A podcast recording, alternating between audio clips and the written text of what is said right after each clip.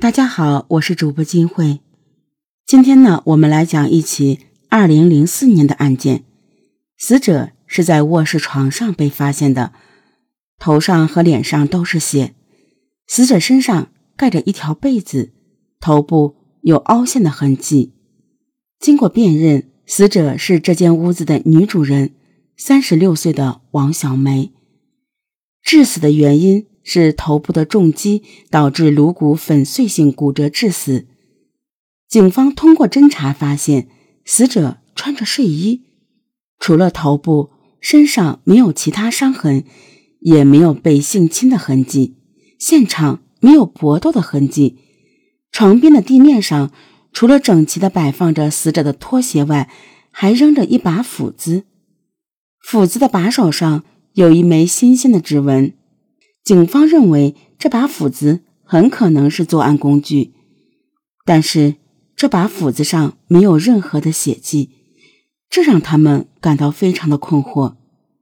除此之外，警方在地面上还发现有拖布拖过的痕迹，水渍还没完全干，地上还有很多杂乱的足迹，有高跟鞋、球鞋，还有布鞋。这些鞋印都是案发后邻居们看热闹留下的。这些杂乱无章的鞋印完全覆盖了犯罪嫌疑人的鞋印。在床头的沙发上摆着一个女士的挎包，挎包内有钱包，钱包里还有几百块钱。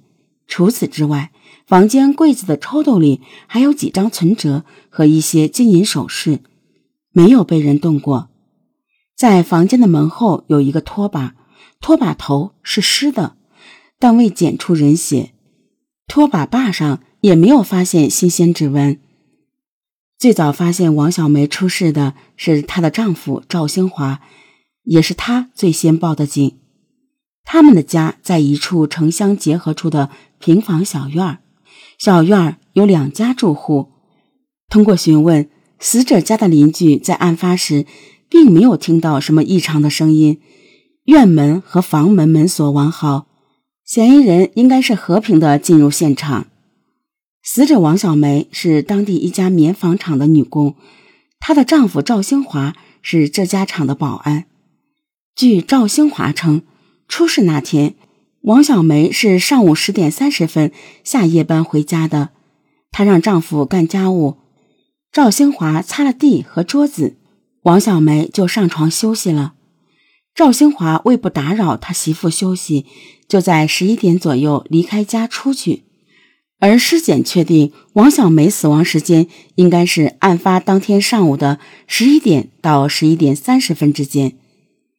赵兴华离开的时候并没有关屋门，只是把院门带上了，也没有上锁。据赵兴华说，他出门是去路边看人家下象棋去了。那个地方距他家只有五百米远。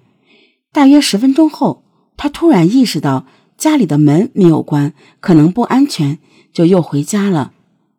然后就发现他妻子已经遇害了。赵兴华说，他是在死者睡着之后离开家的，但法医根据死者的伤口判断，死者被害时并不是睡着状态，而应该是坐着的，而且。死者是被一击致命的，说明凶手非常强壮，而且目的非常明确，就是要置死者于死地。警方还在死者的床尾发现一根木棍，据赵兴华交代，这根木棍平时是用来顶房门的，为什么会出现在卧室里呢？警方在木棍上光滑的地方发现了一枚指纹。而这个指纹和之前那把斧头上的指纹是吻合的。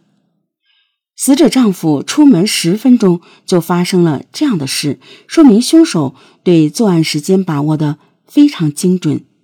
这究竟是一个什么样的凶手？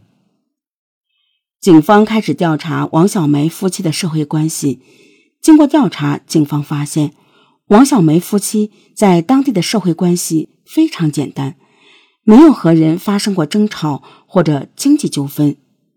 根据现场情况判断，凶手很可能和王小梅存在着某种仇恨，而从凶手对作案时间的准确把握判断，凶手应该熟悉王小梅平时的作息时间。但是，警方把王小梅夫妻身边所有的熟人都排查了一遍，却没有发现任何有用的信息。这时，死者的邻居提供给警方一个消息，说案发时那个时间段看到一个穿黑衣服的小伙子往东南方向跑了。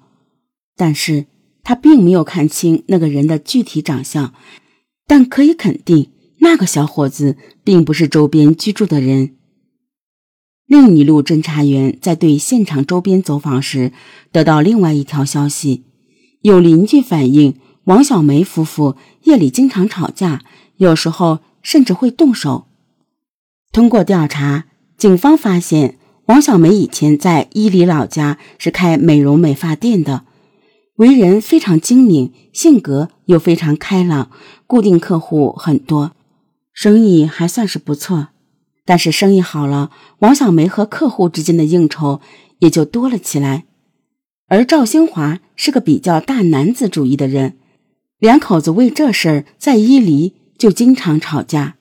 赵兴华还经常去王小梅的美容院去搅局，造成王小梅的生意越来越差。无奈之下。王小梅跟着丈夫离开了老家，来到了第七师的幺三零团。但是就在王小梅遇害前的两个星期，王小梅一个在新疆伊犁地区的老客户也来到了幺三零团，两个人还有过联络，并且被赵兴华发现了。随即，王小梅和赵兴华又开始了争吵。会不会是赵兴华一怒之下顿起杀心？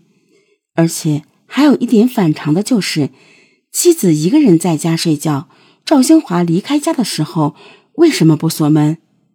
赵兴华的邻居说，平时很少看到赵兴华在家里打扫卫生，但是案发那天，赵兴华却把家里里里外外打扫了个干净。赵兴华前脚刚走，接着妻子就被人打死在家里，真的会这么巧吗？指纹的比对结果很快就出来了，现场遗留的斧子和棍子上的指纹不是赵兴华的，而且通过比对，斧子和棍子似乎也不是行凶的凶器。有人能证实赵兴华确实在案发当天上午去看下象棋了，但是没待一会儿就走了，而且没人能记清赵兴华走的时间。赵兴华跟警方说。他案发前几天确实跟妻子吵过架，因为他发现妻子以前一个叫喜子的客户一直在跟妻子联系，一直在追求妻子，但是妻子却说两个人只是朋友关系，这些都是赵兴华的一面之词。